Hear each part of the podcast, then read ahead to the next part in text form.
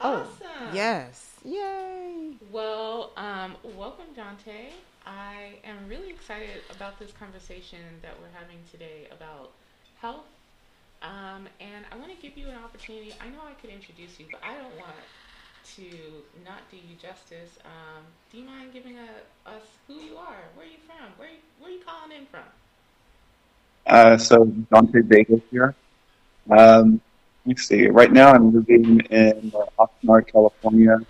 Um, I used to live a couple of different places. Um, up in Northern California, uh, like near Lake Tahoe, and then uh, Long Beach, and before that, uh, in uh, my my birthplace of Houston, Texas, uh, where I had the pleasure, the honor of uh, meeting and spending several years um, with uh, with us Shoshana when we were back back in high school and our early college years. Yes. So Jonte is an old friend, one of my best friends, in fact. And um, again, I I always want to call people that I know who are part of my community so that we can talk about the important things. And so, Black health is the number one topic of the day. And um, I thought, hey, you're someone who knows a lot about health, and I kind of wanted to get your your view on it. Um, Mhm. earlier, we were talking about how important the mind is in in terms of like keeping ourselves healthy. It's one thing to be mindful about eating and exercising, but how does the mind really play a central role in all of that? Oh, that is actually um, really important. Like, uh, there's the one, of course, like you guys have been talk, talk, talking about, is uh, a person's uh, health practices or their health literacy. And, of course, how a person understands uh, healthcare and uh, how they understand uh, the way that illness and disease um, affect the body and uh, everyday practices as well as uh, more um, interventions that can be done to affect their health and um, kind of preserve as well. And uh, definitely um, other aspects uh, outside of just kind of our practices and within our health literacy, um, but actually, but actually, um, I guess like kind of the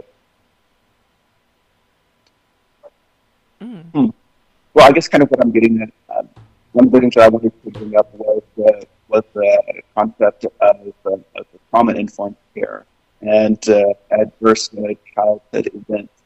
Um, both of those uh, pretty dramatically affect uh, um, a person's health. Of course, the, um, the trauma that somebody has experienced in the past, or even the intergenerational trauma um, that might have been handed down to them, definitely affect the way that people uh, perceive uh, perceive um, health, and uh, and has a pretty large effect on their health practices and their health seeking behaviors. Um, I was having a conversation with with uh, with one of our friends, uh, Christian, and uh, he was telling me about about how one of his family members mentioned that like what did he say that that like that like oh bronchitis uh, runs in our family, and it's like uh, bronchitis isn't like a genetic disorder. Like it can't like run in your family, but because of those uh, environmental and uh, um, again health practices like that like uh, the family has, um, it kind of becomes almost a self fulfilling prophecy, um, if you will, and uh, of course that's definitely going to be tied to a person's like uh, mental health. Um, and to talk about the the adverse childhood events, um, that's uh, a, a health model or, or a tool that, that was actually developed by uh, Dr.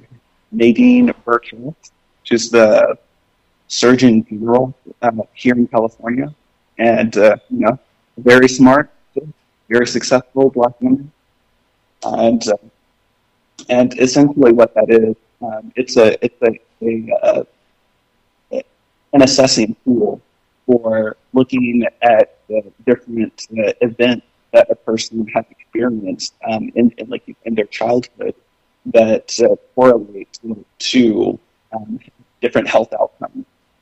So it looks at different areas like abuse, neglect.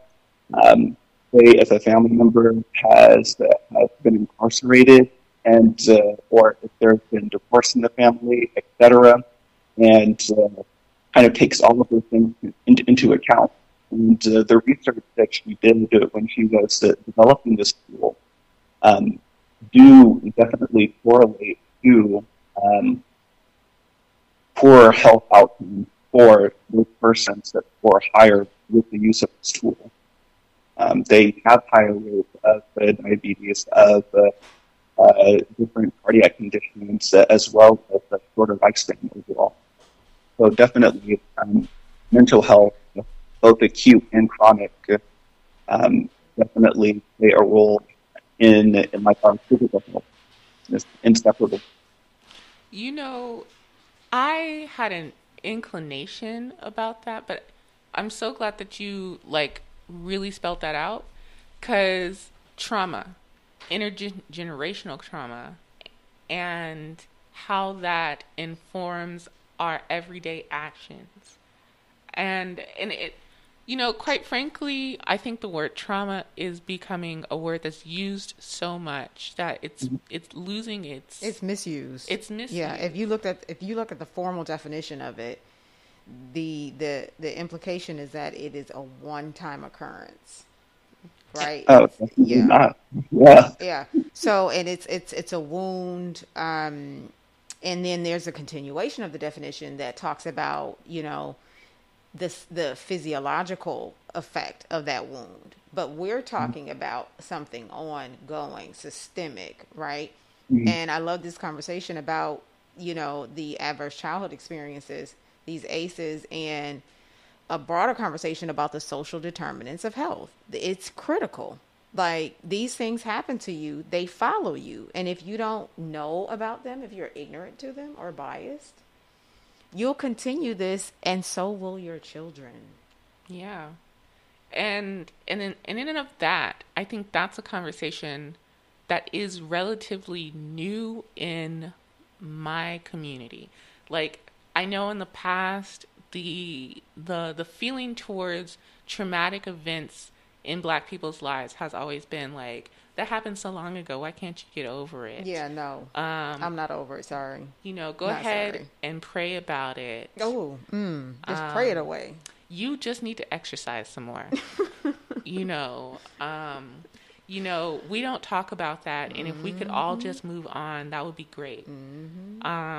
And all of these things, especially when you're talking about it in terms of like how these traumatic events inform our decisions about our own health and our own lives and and really just change the way in which we, we think. How these traumatic events change that. I, I don't know. It just white supremacy is traumatic. It's, it really is, and that's what I was gonna say. Like when you said we're not having this conversation, um, we really just need to apply a very cultural lens to these conversations because when we're talking about even the research and data, you know, the research and development from the angle that we talked about earlier, where we're talking about consumerism, right? Everything is sold. A lot of this is just experimentation in the white supremacy world, right? Let me see. I'm gonna test this on you. Let's see if you can, you know, withstand this. And it's it's why we're always tested on because we just have, you know, this divine setup, this DNA, right, and RNA. But when brother said health literacy, it's what we have to do is take what has already been presented to us, right? The, t- the terms and the information, and we need to apply it to our own lives where we are. And we need to recreate the conversation based on what we know to be true. So, yeah, I do have adverse childhood experiences. My score, I believe, was a three, and I had a wonderful childhood, right? Yeah. But those things affect me, you know? And more so, having moved to Houston, you know, I'm looking at my son's score. It's higher. Mm. And it's because I didn't have community, mm. right? So these are conversations that we do need to have. And again, it's not intended to make anybody feel bad. It's not intended to leave anybody out. It's awareness. That is how we we move ahead. It's awareness. Yeah. You need to know. And like, Yeah. so in what ways have you really been, I guess, reorganizing your life to have better health outcomes, I guess, is what I'm asking, Jonte.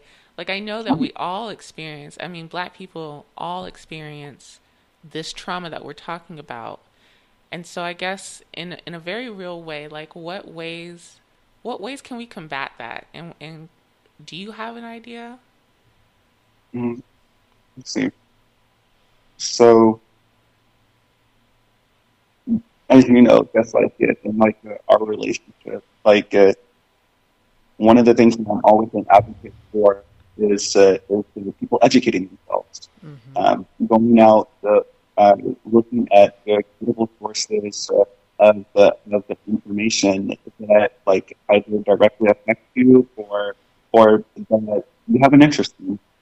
You know, um, you even if it's the information that uh, you find agreeable to support the uh, you know current beliefs and ideas and knowledge, you always want to be critical of that and uh, you know kind of look a bit more into it and say, okay, like uh, is this something that is uh, able to be like uh, replicated again? Like you know, this isn't some isolated incident that somebody had that they're um, sort of thing applies to absolutely everybody else. Um, in terms of uh, going back to like, re- like research, really. Um, but that, yeah, sorry. I think education, education, Totally. education. This is Yeah, big buzzword. Yeah, today's password. Oh my God. Shatana's on a roll. Call her butter, ladies and gentlemen. Golly. Today's password. I love it. It's it, isn't that what this show is really at the center? Like that is the center of Afrofuturism in the AM, redesigning how we educate our community so that we can feel so empowered to live accordingly, right? Yeah. Education. It's education, people. So I want to say thank you, Jonte, because I know I can talk, but I really, I really would have never thought about all these things, like how our health is really tied to our education. Period. Yeah. How are we learning about these terms? How are we understanding our relationship to them? And how are we taking what we learned and then baking that into the pie? Yeah. Like, Yeah, that's another one. Baking. Oh my gosh, we're on the road. yes. How So- how we making this is fine. And What are we putting on top? Yeah. Uh, um, so this is something I want to kind of throw out there.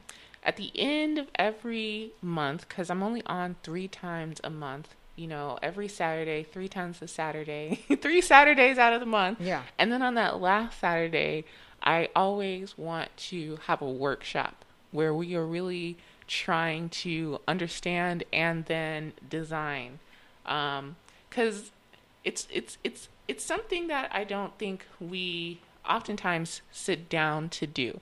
Like we hear the information, we might read the information, uh, we might even talk about the information, but then there is a bit of art in it. There's a bit of art because now that we know, um, how can we how can we reorganize and then implement?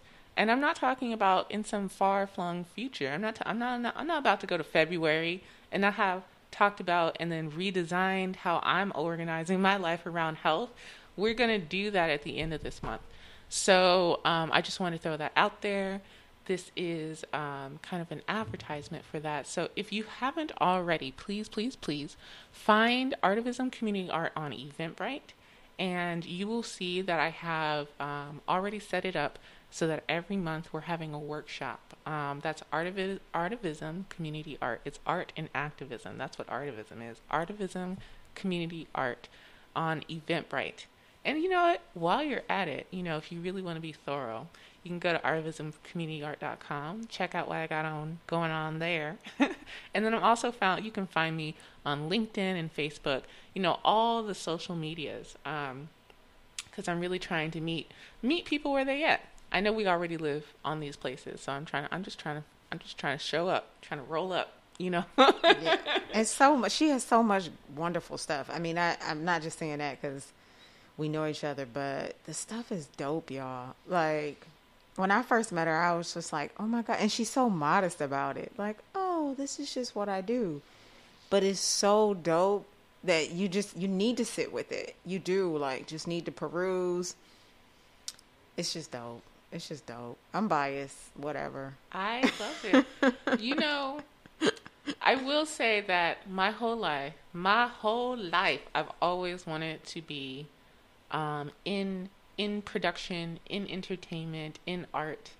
Um, I'm not a great singer. I tried singing. I can sing for you. yeah. You know, but that that wasn't my calling. And I tried a, a, bunch of different routes until I got to this point to where I was kind of like a woman of many skills. Mm-hmm. You know, a mile a mile long and an inch deep. Yeah. Um, but you know, these days, especially in the digital age, that's kind of what they ask for you to do you know, you got to be an artist, a producer, a, an event planner, a marketing specialist, you know. Do a bunch of stuff. Do a bunch of stuff. Yeah. Um, but it's okay because I just got the rest of my life to master this, and that's plenty of time. Anytime somebody, let me tell y'all something. I wish y'all could see. I just posted a picture on my Instagram. But anytime somebody can say, I broke my glasses, but I'm about to reconstruct these glasses and they're doper than like, come on, son. now everybody when they see Shatana's glasses, they're like, man, those are so futuristic. But yo, this is literally like in her DNA. Like she has that ability. So I just wanted to say that again. Like she's dope. Thank